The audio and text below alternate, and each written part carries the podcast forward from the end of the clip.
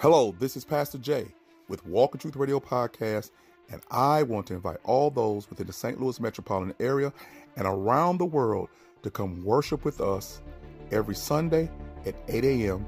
at the Universal Church of Jesus Christ building, located at 2301 Wallace Avenue, Overland, Missouri 63114. We also have our Rescue Addiction Recovery Program on Mondays from 7 p.m. until 8 p.m. Our Bible studies are held every Tuesday at 11 a.m. and 7 p.m. You can also catch us, follow us, and subscribe to us on Facebook, YouTube, Instagram, and Twitter.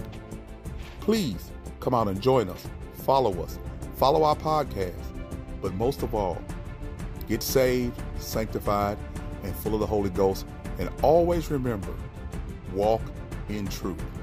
And if you'd like to contact me by email, you can do so by going to Walk in Truth Ministries at yahoo.com or W-I-T-M-I-N at yahoo.com. Thank you and bless you, and we look forward to worshiping and fellowshipping with you. Peace.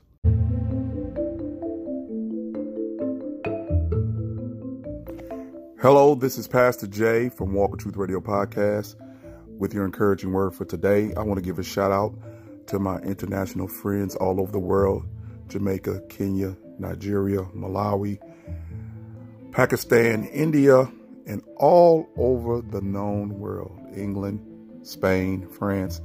Just want to thank you for listening in and tuning in. Always continue to befriend us. Follow us on Walk in Truth Christian Fellowship Church Facebook page we're also on Instagram and Twitter. So I just thank God for you. Continue to listen and support us in 2020. And here we go with today's encouraging word. It's inspired by Amos 3 and 3. And it gives us a description of two people going in the same direction. And it says, paraphrasing, how can two walk together and go in the same direction unless they agree? Now you think about that. Two people wanting to go in the same direction but not agreeing. One wants to approach the journey in which to be traveled in one way, the other wants to approach the journey in the way they conceive it. And how can they both get where they're going if they don't agree and they want to be together? They can't. And therein lies the problem with most people. We want and look at other people's so called blessings and how anointed they are and those silly things we say as Christians. And we want what they have. But you already have what they have.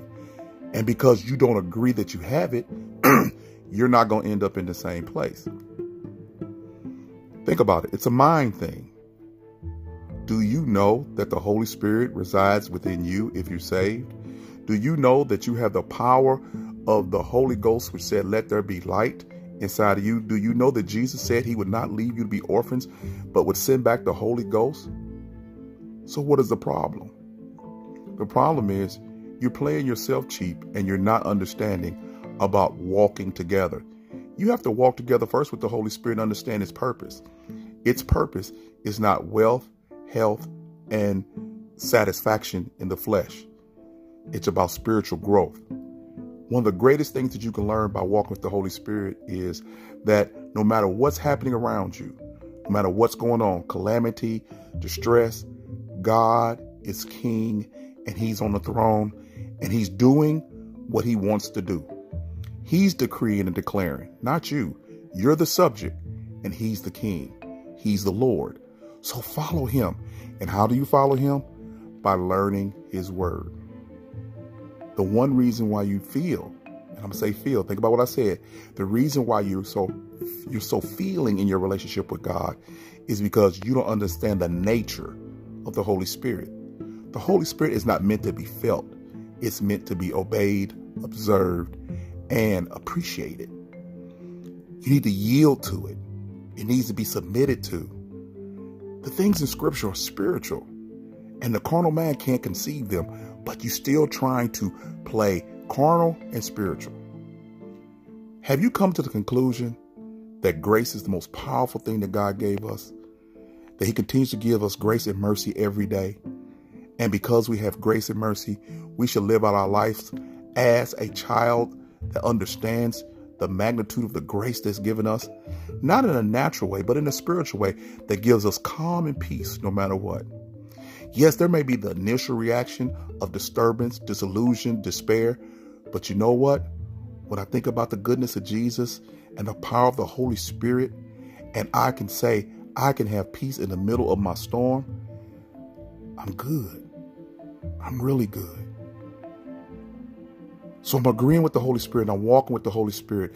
I can imagine how it was when Adam walked with God before the fall. I think you could do a similar thing with that with the Holy Spirit. Just yielding under grace. You don't need law. You don't need anybody to tell you what to do. All you need to do is understand the power that's in you and walk together with the Holy Spirit.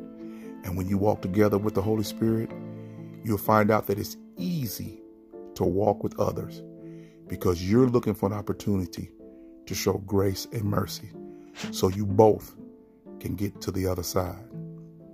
It's not about being alone, it's about taking someone with you.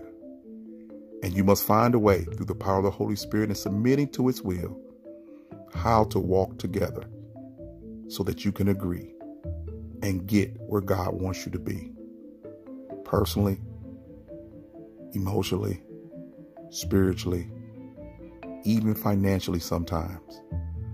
But the most important thing is that you are saved, sanctified, and full and being infilled with the power of the Holy Spirit. This is Pastor Jay with Walk Truth Radio Podcast. I always want you to be encouraged, be blessed, and be at peace. And remember, walk in truth. Peace.